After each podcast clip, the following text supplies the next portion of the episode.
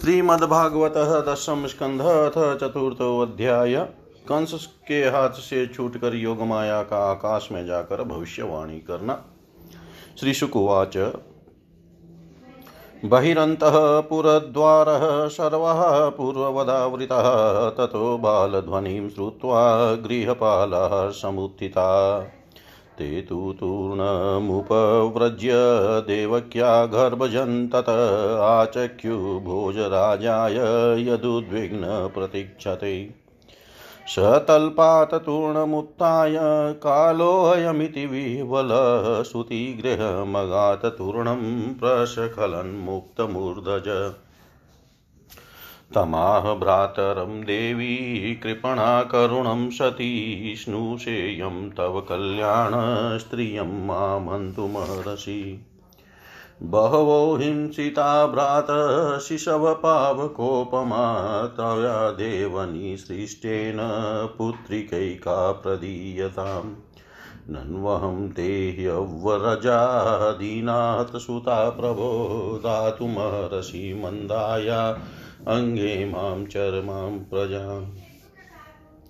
श्रीशुकुवाच उपगुह्यात्मजामेवं रुदत्या दीनदिन्वत याचितस्तां विनिर्भत्सर्य हस्तादाचिचिदे खल तां गृहीत्वा चरणयो जातमात्रां श्वशुसुतां अपोतयच्चिलापृष्ठे स्वातो न मुलित सौहृद सा तदस्तात समुत्पत्य सद्यो देव्यम्बरं गता दृश्यतानुजा विष्णो सायुधाष्टमहाभुजा दिव्यस्त्रगम्बरालेपरत्नाभरणभूषिता धनुशूलेषु चर्माशी शङ्खचक्रगदाधर सिद्धचारणगन्धर्वैरप्सरकिन्नरोरगैरुपाहृतो रुबलिभिस्तूयमानेदमब्रवीत् किं मया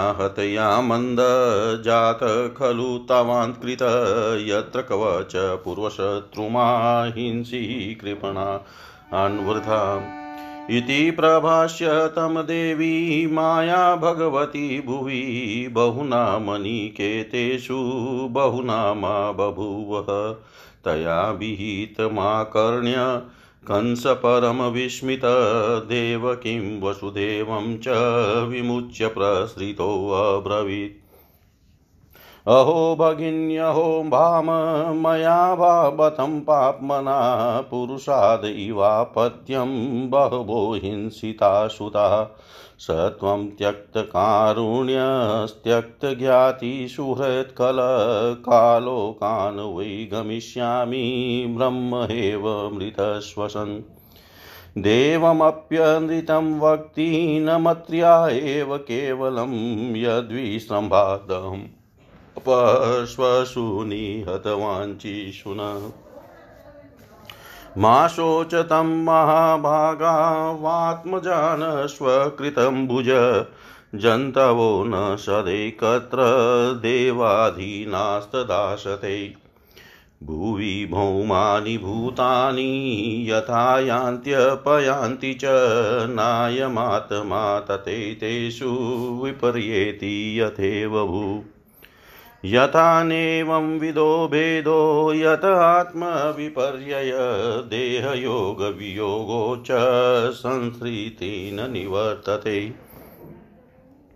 तस्माद् भद्रैश्वतनयान्मया व्यापादितानपि मानुषो च यत सर्वस्वकृतं विन्दते वश यावदतोऽस्मि हन्तास्मीत्यात्मानं मन्यते स्वदृक् तावत्तदभिमानैज्ञो बाध्यबाधकतामियताम् क्षमध्वं मम दौरात्म्यं साधवो दीनवत्सला इत्युक्त्वा श्रुमुखः पादो श्यालश्वस्त्रो रथाग्रहीत् मोचयामाश निगडाद विश्रब्ध कन्यका गिरा देवकीं वसुदेवं च दर्शयानात्मसौहृदं भ्रातुः समनुतप्तस्य शांतवा रोषं च देवकी व्यसृजद वसुदेवश्च प्रहस्यतमुवाच एवमेतन्महाभाग यथा वदसि देहिनां अज्ञानप्रभवाहन्धि स्वपरेति विधायत शोकः भयद्वेष लोभमोहं दान्विता मिथोग्नन्तं न पश्यन्ति भावैर्भावं पृथग्दृश। श्रीशुक उवाच कंस एवं प्रसन्नाभ्यां विशुधं प्रतिभाषित देवकी वसुदेवाभ्याम् अनुज्ञातो विशद्गृहम्। तस्यां रात्र्यां व्यतीतायां कंस आहूय मन्त्रिण तेभ्यः चष्ट ततः सर्वं यदुक्तं योगनिद्रया। आकर्ण्यं भर्तुगदितं तमूचु देवसत्रव देवान् प्रतीकृतां मर्षा देतया नातिको विदा। एवं चेत भोजेन्द्र पुरग्राम व्रजादिषु अनिर्दशान् सान निदशाश्च हनिष्यामोद्य वै शिशून्। किमुद्यमै करिष्यन्ति देवा समरभीरव नित्यमुद्विग्नमनसो जाघोषे धनुषस्तव। अस्यतस्ते शरव्रातै हन्यमाना समन्तत जिजीविषव उत्सृज्य पलायन् पराययु। केचित् प्राञ्जलयो दीनान्यस्तशस्त्रादिवोकश मुक्तकच्छशिखा केचिद् भीता स्म इति वादिन। न त्वं विस्मृतशस्त्रास्त्रान् विरथान् भयसंवृतान् हंस्यन्यासक्तविमुखान् भग्नचापान् युध्यत। किं क्षेम सुरैर्भूधेरसंयोगविकथनैरहोजुषा किं हरिणा शम्भुना वा वनौकषा किम् इन्द्रेणाल्पवीर्येण ब्रह्मणा वा तपस्यता। तथापि देवासापत्न्यान्नोपेक्षा इति मन्महे ततस्तन्मूलखनने नियुक्ष्वास्माननुव्रतान् यथा अमयो वङ्गे समुपेक्षिते नृभिर्न शक्यते रूढपदश्चिकित्सितुम्। यथेन्द्रियग्राम उपेक्षितस्तथा रिपुर्महान् बदबल्लो न चाल्यते। मूलं हि विष्णुदेवानां यत्र धर्म सनातन तस्य च ब्रह्म गोविप्रास्तपो यज्ञा सदक्षिणा। तस्मात् सर्वात्मना राजन् ब्राह्मणानां ब्रह्मवादिन तपस्विनो यज्ञशीलान् गास्यन्मो हविदुदा हविदुगा विप्रागावश्च वेदाश्च तप सत्यं दम सम श्रद्धा दया तितिक्षा च कृतवश्च हरेस्तनु। स हि सर्वसुराध्यक्षो यः सुरद्विग द्विङ्गुहाशय तन्मूला देवताः सर्वासेश्वरा स चतुर्मुखा। अयं वै तद्वधोपायो यदृषीणाम विंहिशनम्। श्रीशुकुवाच एवं दुर्मन्त्रिभिः कंस सहसा मन्त्रय दुर्मती ब्रह्महिंसाहितं मेने कालपाशावृतो सुर संदिश्य साधुलोकस्य कदने कदन प्रियान् कामरूपधरान् दीक्षु दानवान् गृहमाविशत्। ते वै रज प्रकटयस्तमसा मूढचेतस सताम विद्व समाचेरुराराधागतमृत्यव। आयुः श्रियं यशो धर्मं लोकानाशीष एव च हन्ति श्रेयांसि सर्वाणि पुंसो महदतिक्रम हन्ति श्रेयांसि सर्वाणि पुंसो महदतिक्रम। श्री शुकदेव जी कहते हैं परीक्षित जब वसुदेव जी लौट आए तब नगर के बाहरी और भीतरी सब दरवाजे अपने आप ही पहले की तरह बंद हो गए। इसके बाद नवजात शिशु के रोने की ध्वनि सुनकर द्वारपालों की नींद टूटी। वे तुरंत भोजराज कंस के पास गए और देवकी को संतान होने की बात कही। कंस तो बड़ी आकुलता और घबराहट के साथ इसी बात की प्रतीक्षा कर रहा था। द्वारपालों की बात सुनते ही वह झटपट पलंग से उठ खड़ा हुआ और बड़ी शीघ्रता से सूतिका गृह की ओर झपटा। इस बार तो मेरे काल का ही जन्म हुआ है, यह सोचकर वह विह्वल हो रहा था और यही कारण है कि उसे इस बात का भी ध्यान न रहा कि उसके बाल बिखरे हुए हैं। रास्ते में कई जगह वह लड़खड़ा कर गिरते गिरते बचा। बंदी गृह में पहुंचने पर सती देवकी ने बड़ी दुख और करुणा के साथ अपने भाई कंस से कहा, मेरे ही ऐसी भाई, यह कन्या तो तुम्हारी पुत्रवधू के समान है, स्त्री जाति की है, तुम्हें स्त्री की हत्या कदापि नहीं करनी चाहिए। भैया, तुमने देववश मेरे बहुत से अग्नि के समान तेजस्वी बालक मार डाले, अब केवल यही एक कन्या बची है, इसे तो मुझे दे दो। अवश्य ही मैं तुम्हारी छोटी बहन हूँ, मेरे बहुत से बच्चे मर गए हैं, इसलिए मैं अत्यंत दीन हूँ। मेरे प्यारे और समर्थ भाई, तुम मुझ मंदभागिनी को यह अंतिम संतान अवश्य दे दो। श्री शुकदेव जी कहते हैं, परीक्षित, कन्या को अपनी गोद में छिपाकर देवकी जी ने अत्यंत दीनता के साथ रोते रोते याचना की, परंतु कंस बड़ा दुष्ट था। उसने देवकी जी को झिड़क कर उनके हाथ से वह कन्या छीन ली। अपनी उस नन्ही सी नवजात भानजी के पैर पकड़कर कंस ने उसे बड़े जोर से एक चट्टान पर दे मारा। स्वार्थ ने उसके हृदय से सौहार्द को समूल उखाड़ फेंका था, परंतु श्री कृष्ण की वह छोटी बहन साधारण कन्या तो थी नहीं, देवी थी। उसके हाथ से छूटकर तुरंत आकाश में चली गई और अपने बड़े बड़े आठ हाथों में आयुध लिए हुए दिख पड़ी। वह दिव्य माला, वस्त्र, चंदन और मणिमय आभूषणों से विभूषित थी। उसके हाथों में धनुष, त्रिशूल, बाण, ढाल, तलवार, शंख, चक्र और गदा, ये आठ आयुध थे। सिद्धचारण, गंधर्व, अप्सरा, किन्नर और नागगण बहुत सी भेंट की सामग्री समर्पित करके उसकी स्तुति कर रहे थे। उस समय देवी ने कंस से यह कहा, रे मूर्ख, मुझे मारने से तुझे क्या मिलेगा? तेरे पूर्व जन्म का शत्रु तुझे मारने के लिए किसी स्थान पर पैदा हो चुका है। अब तू व्यर्थ निर्दोष बालकों की हत्या न किया कर। कंस से इस प्रकार कहकर भगवती योगमाया वहाँ से अंतर्ध्यान हो गई और पृथ्वी के अनेक स्थानों में विभिन्न नामों से प्रसिद्ध हुई। देवी की यह बात सुनकर कंस को असीम आश्चर्य हुआ। उसने उसी समय देवकी और वसुदेव को कैद से छोड़ दिया और बड़ी नम्रता से उनसे कहा, मेरे प्यारे बहन और बहनोई जी, हाय हाय, मैं बड़ा पापी हूँ।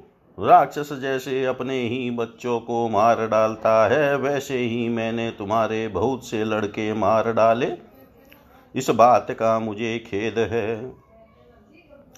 मैं इतना दुष्ट हूँ कि करुणा का तो मुझ में लेश भी नहीं है। मैंने अपने भाई, बंधु और हितैषी योग तक का त्याग कर दिया। पता नहीं अब मुझे किस नरक में जाना पड़ेगा।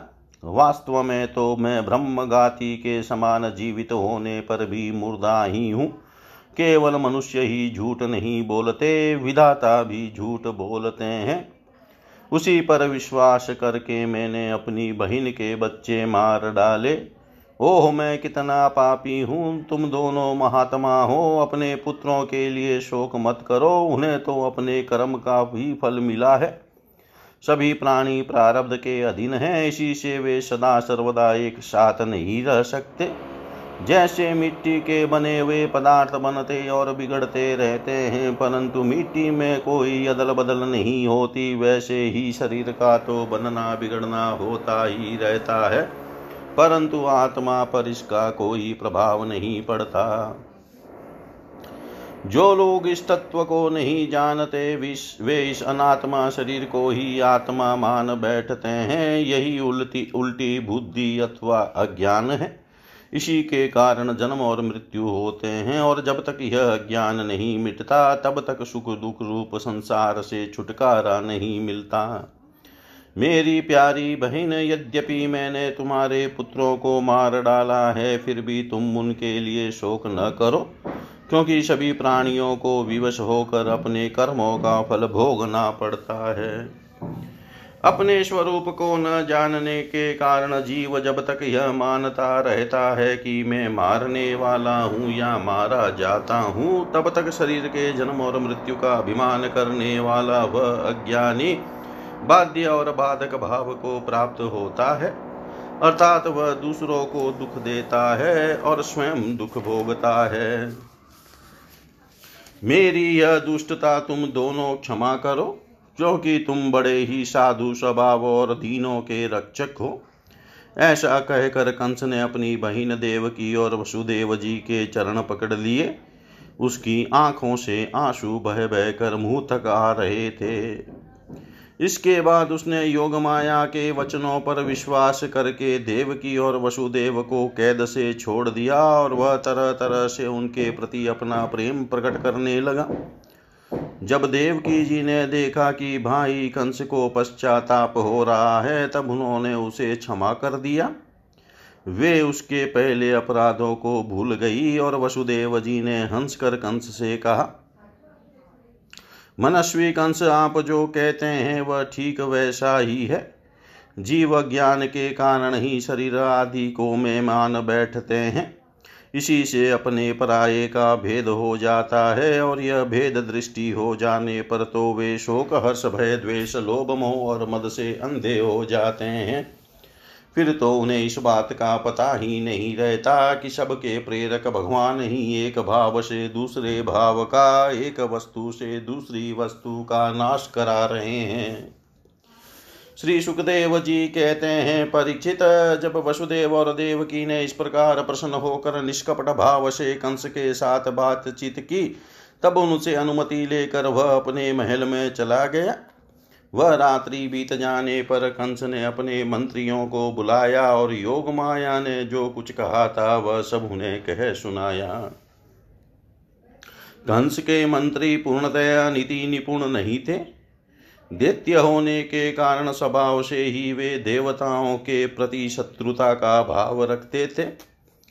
अपने स्वामी कंस की बात सुनकर वे देवताओं पर और भी चिढ़ गए और कंस से कहने लगे, भोजराज, यदि ऐसी बात है तो हम आज ही बड़े बड़े नगरों में, छोटे छोटे गांवों में, हीरों की बस्तियों में और दूसरे स्थानों में जितने बच्चे हुए हैं वे चाहे दस दिन से अधिक के हो या कम के, सबको आज ही मार डालेंगे।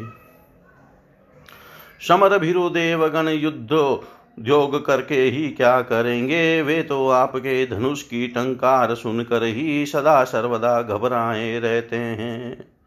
जिस समय युद्ध भूमि में आप चोट पर चोट करने लगते हैं, बाण वर्षा से घायल होकर अपने प्राणों की रक्षा के लिए समरांगन छोड़कर देवता लोग पलायन परायण होकर इधर उधर भाग जाते हैं। कुछ देवता तो अपने अस्त्र शस्त्र जमीन पर डाल देते हैं और हाथ जोड़कर आपके सामने अपनी दीनता प्रकट करने लगते हैं।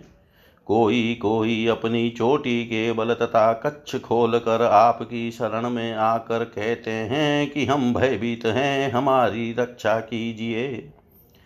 आप उन शत्रुओं को नहीं मारते जो अस्त्र शस्त्र भूल गए हो, जिनका रथ टूट गया हो, जो डर गए हो, जो लोग युद्ध छोड़कर अन्य मनस्क हो गए हो, जिसका धनुष टूट गया हो या जिन्होंने युद्ध से अपना मुख मोड़ लिया हो, उन्हें भी आप नहीं मारते। देवता तो बस वही वीर बनते हैं जहाँ कोई लड़ाई झगड़ा न हो।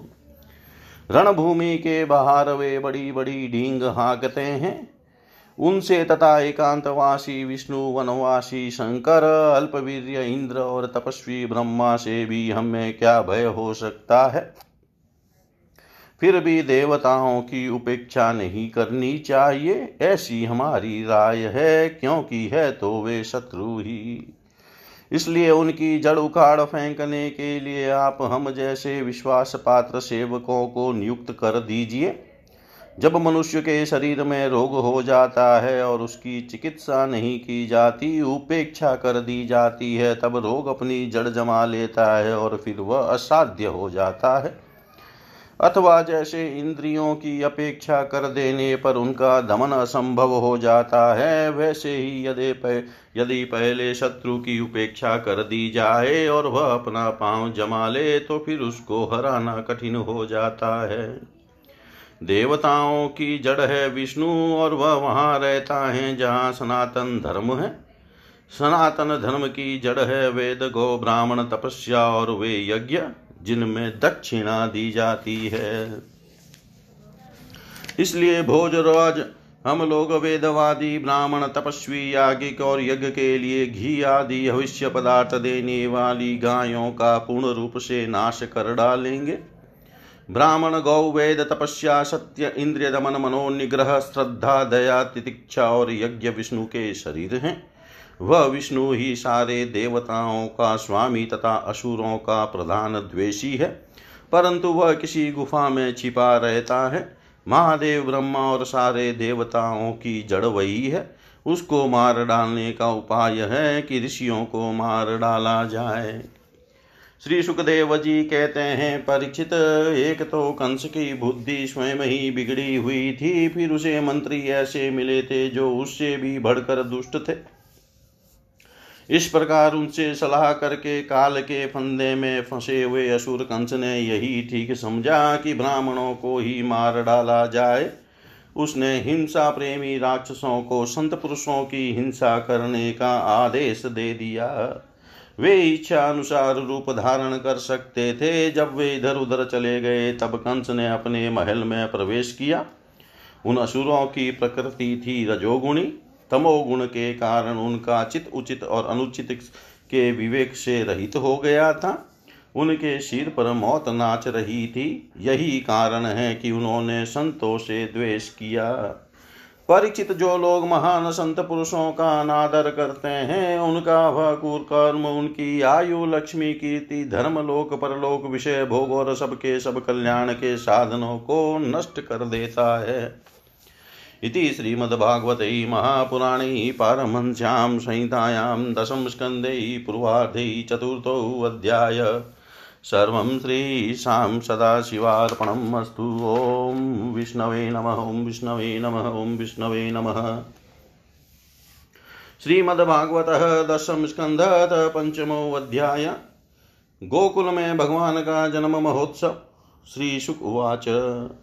नंदस्त्वात्मज उत्पन्ने जाताह्लादो महामना आहूय विप्रान वेदज्ञान स्नातशुचिरलंकृतः वाचयित्वा स्वस्तेयनं जातकर्मात्मजस्य वै कार्यमास विधिवतः पितृदेवार्चनं तथा धेनूनां नियुते प्रादाद् विप्रेभ्य समलंकृते तिलाद्रि सप्तरत्नो घसात कौम्भाम्बरावृतान् कालेन स्नान शौचाभ्यां संस्कारे स्तपसेजया सुष्यन्ति दाने संतुष्ट्या द्रव्याण्यात्मा विद्यया सौमंगल्य गिरो विप्रा सुतमागद्वन्दिन गायकाश्च जगु ने दुर्भेयो दुन्दुभयो मुहुः व्रज सम्मृष्ट संसिक्त द्वारा जिगृहान्तर चित्र ध्वजपताकास्त्र अकेल पल्लव तौरणै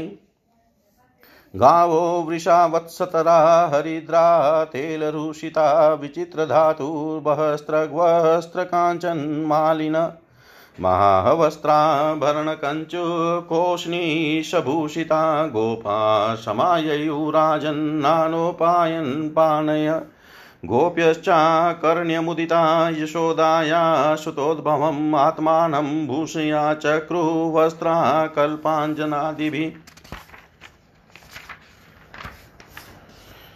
नवकुङ्कुमकिं जल्कमुखपङ्कज भूतय बलिभिस्त्वरितं जग्मुः प्रीतुः श्रोण्य चलत्कुचा गोप्य सुमृष्टमणिकुण्डल निष्ककण्ठयश्चित्राम्बरापतिशिखा च्युतमाल्य वसा नन्दालयं शवलया व्रजति वीरिजुव्यालोलुकुण्डलपयोदहारशोभा ताशिष प्रयुजानाश्चिरं पाहिति बालकै हरिद्रा चूर्णतेलाद्भिः सिञ्चत्यो अजनमुग्जगौ अवाद्यन्त विचित्राणि वादित्राणि महोत्सवे कृष्णो विश्वेश्वरे अनन्ते नन्दस्य व्रजमागते गोपा परस्परं हृष्टा दधिक्षीर घृताम्बुभिः आशिञ्चतो विलिम्पन्तो नवनीतेश्च चिक्षिपु नंदो महामनास्तेभ्यो वासो अलंकार गोधनं सूत मागधवंदिभ्यो ये अन्ये विद्योपजीविन तैस्ते कामेरदीनात्मा यथोचितं पूजयत विष्णोराराधनार्थाय स्वपुत्रस्यो ददाय दयाय च रोहिणी च महाभागा नन्दगोपाभिनन्दिता व्यचरद दिव्यवासस्त्रककण्ठा भरणभूषिता तत आरभ्य नन्दस्य व्रज सर्व समृद्धिमान हरे निवासात्मगुणैरम्मा क्रीडम भृन्नृप गोपान् गोकुलरक्षायां निरूप्य मथुरां गतः नन्दकंसस्य वार्षिक्यं करं दातुं कुरुद्वः वसुदेव उपसृत्य भ्रातरं नन्दमागतं ज्ञात्वा दत्तकरं रागे ययो तदवमोचनम् तं दृष्ट्वा सहसोताय देहप्राणमिवागतं प्रीतः प्रियतमं दोभ्र्यां सस्वजे प्रेम विवल पूजित सुखमासीन पृष्टवाना मया मादृतः प्रसक्तिस्वात्मजयोरीदमाविशाम्पते दिष्टया भ्रातप्रवयस्सः इदानीं प्रजस्यते प्रजाशाया निवृतस्य प्रजायतः सम्पद्यत दिष्टया संसारचक्रेऽस्मिन् वर्तमान पुनर्भव उपलब्धो भवानद्य दुर्लभं प्रियदर्शनम् नेकत्र प्रियसंवासः सुहृदां चित्रकर्मणां मोघेन व्यूह्यमानानां प्लवानां स्रोतसो यथा कचित पशव्यं निरुजं भूर्यम्बू तृणविरुधं बृहद्वनं तदधूना यत्रास्यै त्वं सुहृद्वृतः भ्रातमर्मसुतः कचिन्मात्रः सह भवद्व्रजै तातं भवन्तं मनवानो भवद्भ्यामुपलालित लालितः स्त्रीवर्गो विहितः सुहृदो हि अनुभावितः न तेषु क्लिश्यमानेषु त्रिवर्गो अर्थाय कल्पते नन्दुवाच अहो ते देवकी पुत्रः कंसेन बहवो हता एका वसिष्ठा वरजा कन्या सापि दिवं गता नूनं यदृष्टनिष्ठोऽयं दृष्टपरमो जनः अदृष्टमात्मनस्तत्त्वं यो वेदन समूयति वसुदेव उवाच करो वै वार्षिको दतो रागे दृष्टा वयं च व नेहस्तेयं बहुतीतं सन्त्युत्पाताश्च गोकुले श्रीशुकुवाच इति नन्दादयो गोपा प्रोक्तास्ते शौरिणा ययुवनोभिरन ननडुद्युक्तैस्तमनुज्ञाप्य गोकुलं मनोभिरन दुद्युक्तैस्तमनुज्ञाप्य गोकुलम्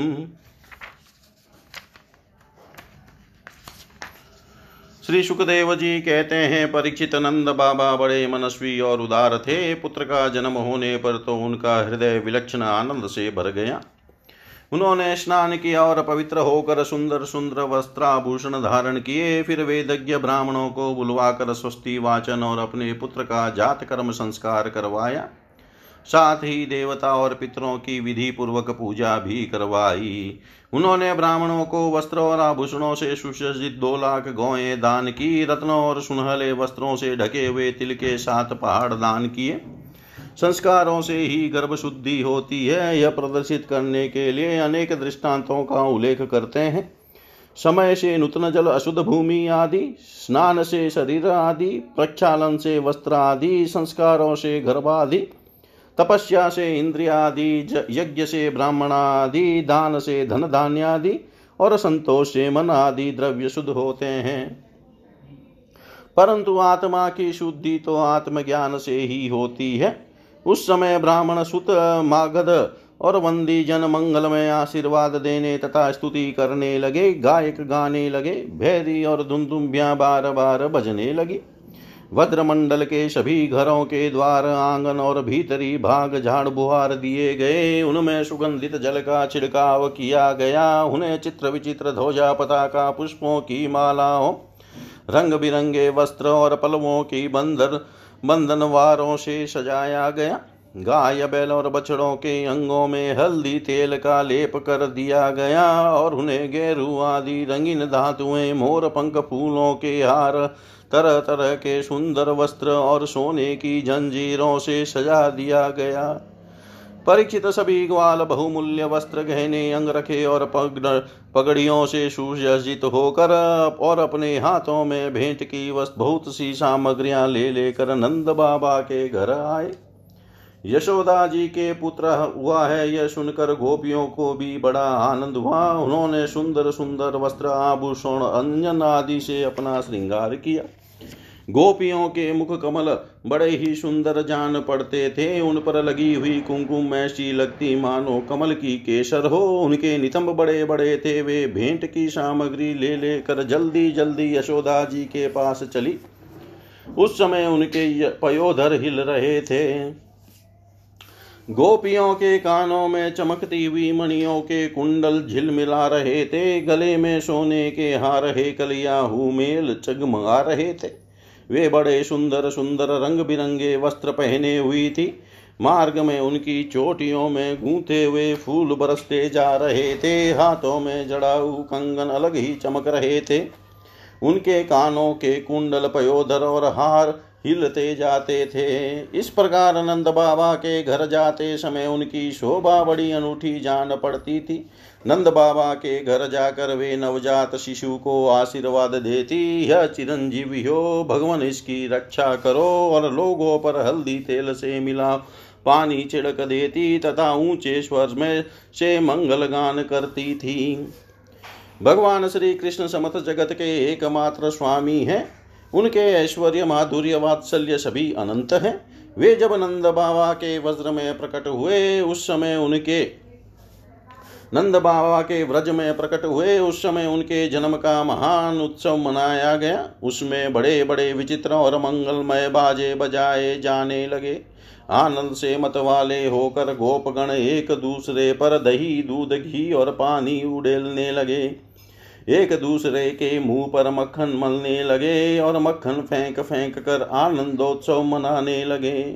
नंद बाबा स्वभाव से ही परम और उदार और मनस्वी थे। उन्होंने गोपों को बहुत से वस्त्र, आभूषण और गौएं दी। सुत, मागध, बंदीजनों, नृत्य, वाद्य आदि विद्याओं से अपना जीवन निर्वाह करने वालों तथा दूसरे गुणीजनों को भी नंद बाबा ने प्रसन्नतापूर्वक उनकी मुँह मांगी वस्तुएं देकर उनका यथोचित सत्कार किया।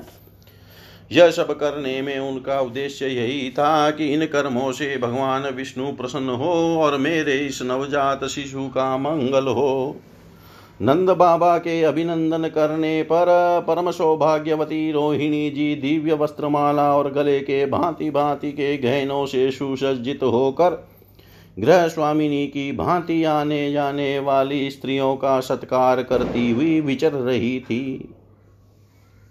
परीक्षित, उसी दिन से नंद बाबा के व्रज में सब प्रकार की रिद्धि सिद्धियाँ, अटखेलियाँ करने लगी और भगवान श्री कृष्ण के निवास तथा अपने स्वाभाविक गुणों के कारण वह लक्ष्मी जी का क्रीड़ा स्थल बन गया।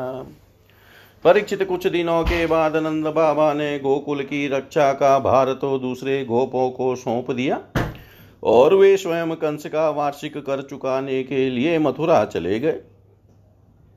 जब वसुदेव जी को यह मालूम हुआ कि हमारे भाई नंद जी मथुरा में आए हैं और जा राजा केसर राजा कंस को उसका कर भी दे चुके हैं, तब वे वहाँ जहाँ नंद बाबा ठहरे हुए थे वहाँ गए। वसुदेव जी को देखते ही नंद जी सहसा उठकर खड़े हो गए, मानो मृतक शरीर में प्राण आ गया हो। उन्होंने बड़े प्रेम से अपने प्रियतम वसुदेव जी को दोनों हाथों से पकड़ हृदय से लगा लिया।